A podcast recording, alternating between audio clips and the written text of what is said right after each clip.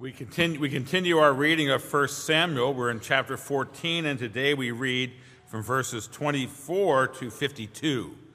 1 Samuel 14, 14 to 52. Now, we're continuing on the theme that Saul is not going to cut it, to put it bluntly.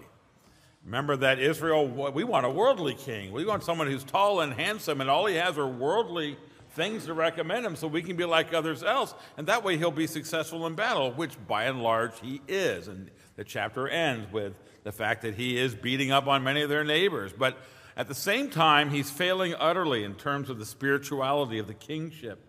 And there's a decay setting into the life of the church.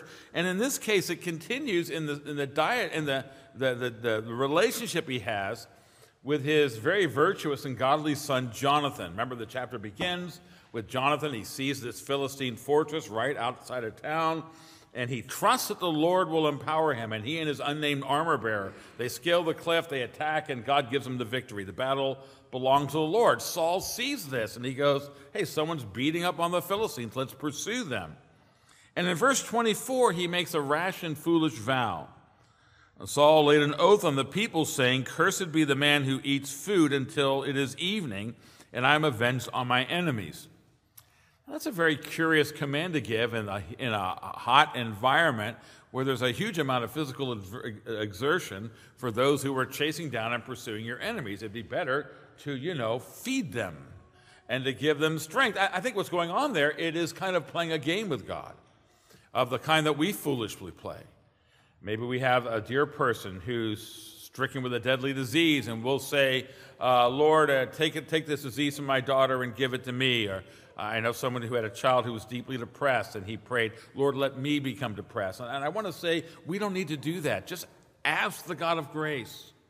We don't need to manipulate him. We don't need to trade with him. Let's just go before our sovereign God. What Saul sort of said was, Lord, we're, we're, we need your power by your grace to do your will. Will you give it? He didn't need to. And, and what happens is, is we complicate things in so many ways. Well, Jonathan doesn't know about this and Jonathan's spearheading the attack, and, and they're all everybody's hungry, and there's honey all over the forest.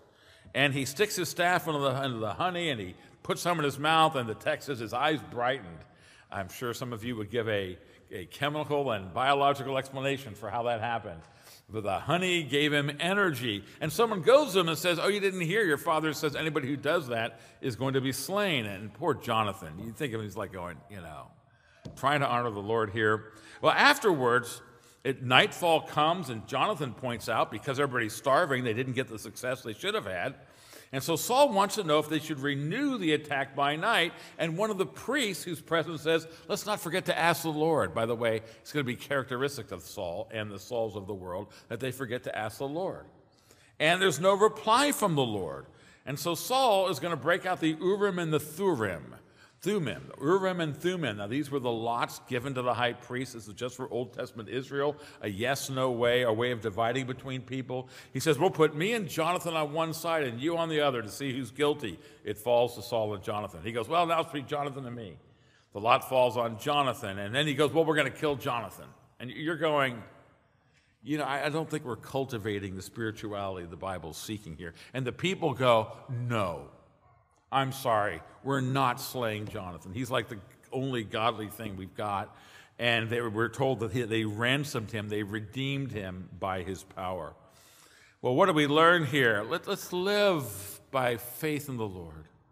Let's not engage in this bargaining with God. Let's trust the Lord. Let's seek, let's do His will according to the Bible and do so by the grace He's given. And we certainly do not need to sacrifice our sons. It speaks so poorly of Saul the way he treats his own child. But, but Christians can do these kinds of things very wrongly and foolishly. Uh, the, the sacrifice that we need is not any sacrifice that we will make. God has made the sacrifice. God has given his son to die for our sins, and he raised him from the dead. He reigns at the right hand of the Father. That is all the sacrifice we need. Let's boldly do his will. According to his word, let's do it with love towards one another and hope in the Lord. Well, with all that, let's give ear to the reading of God's holy, inerrant, and life giving word. We'll pick up at verse 24. And the men of Israel had been hard pressed that day, so Saul had laid an oath on the people, saying, Cursed be the man who eats food until it is evening, and I am avenged on my enemies. So none of the people had tasted food. Now, when all the people came to the forest, behold, there was honey on the ground.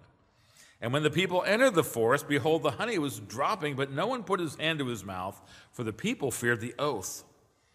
But Jonathan had not heard his father charge the people with the oath, so he put out the tip of the staff that was in his hand and dipped it in the honeycomb and put his hand to his mouth, and his eyes became bright.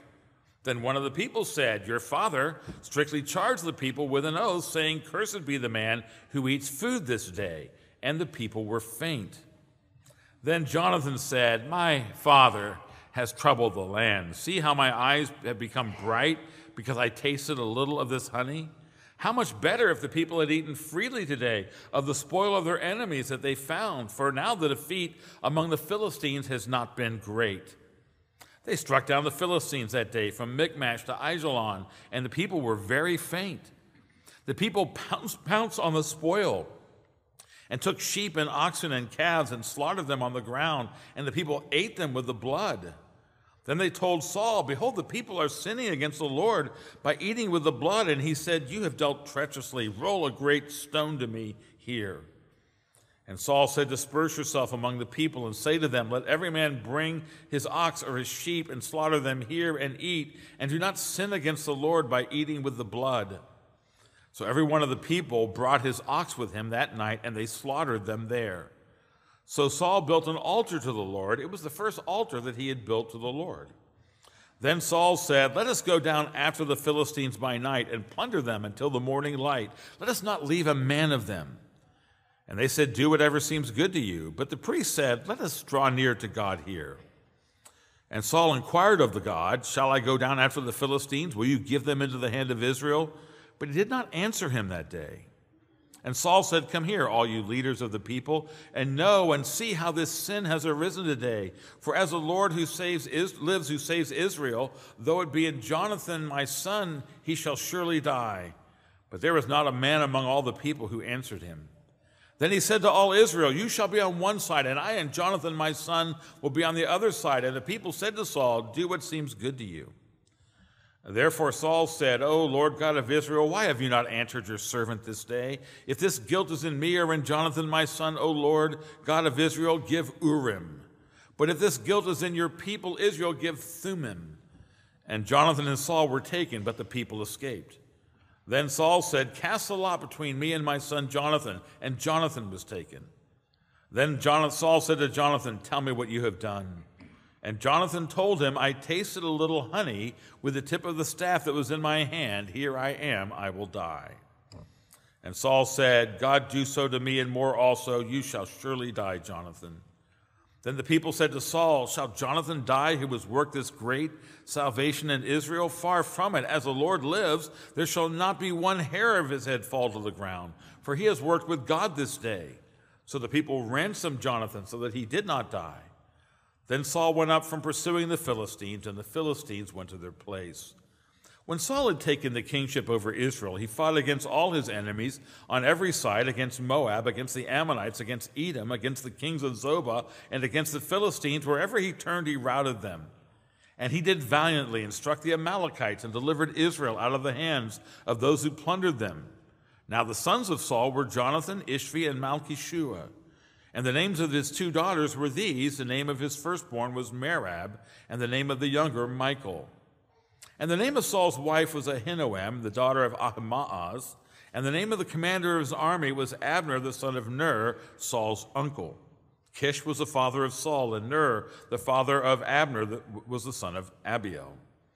There was hard fighting against the Philistines all the days of Saul. And when Saul saw any strong man, any valiant man, he attached him to himself. The grass withers, the flowers fall, and the word of our God abides forever. Amen.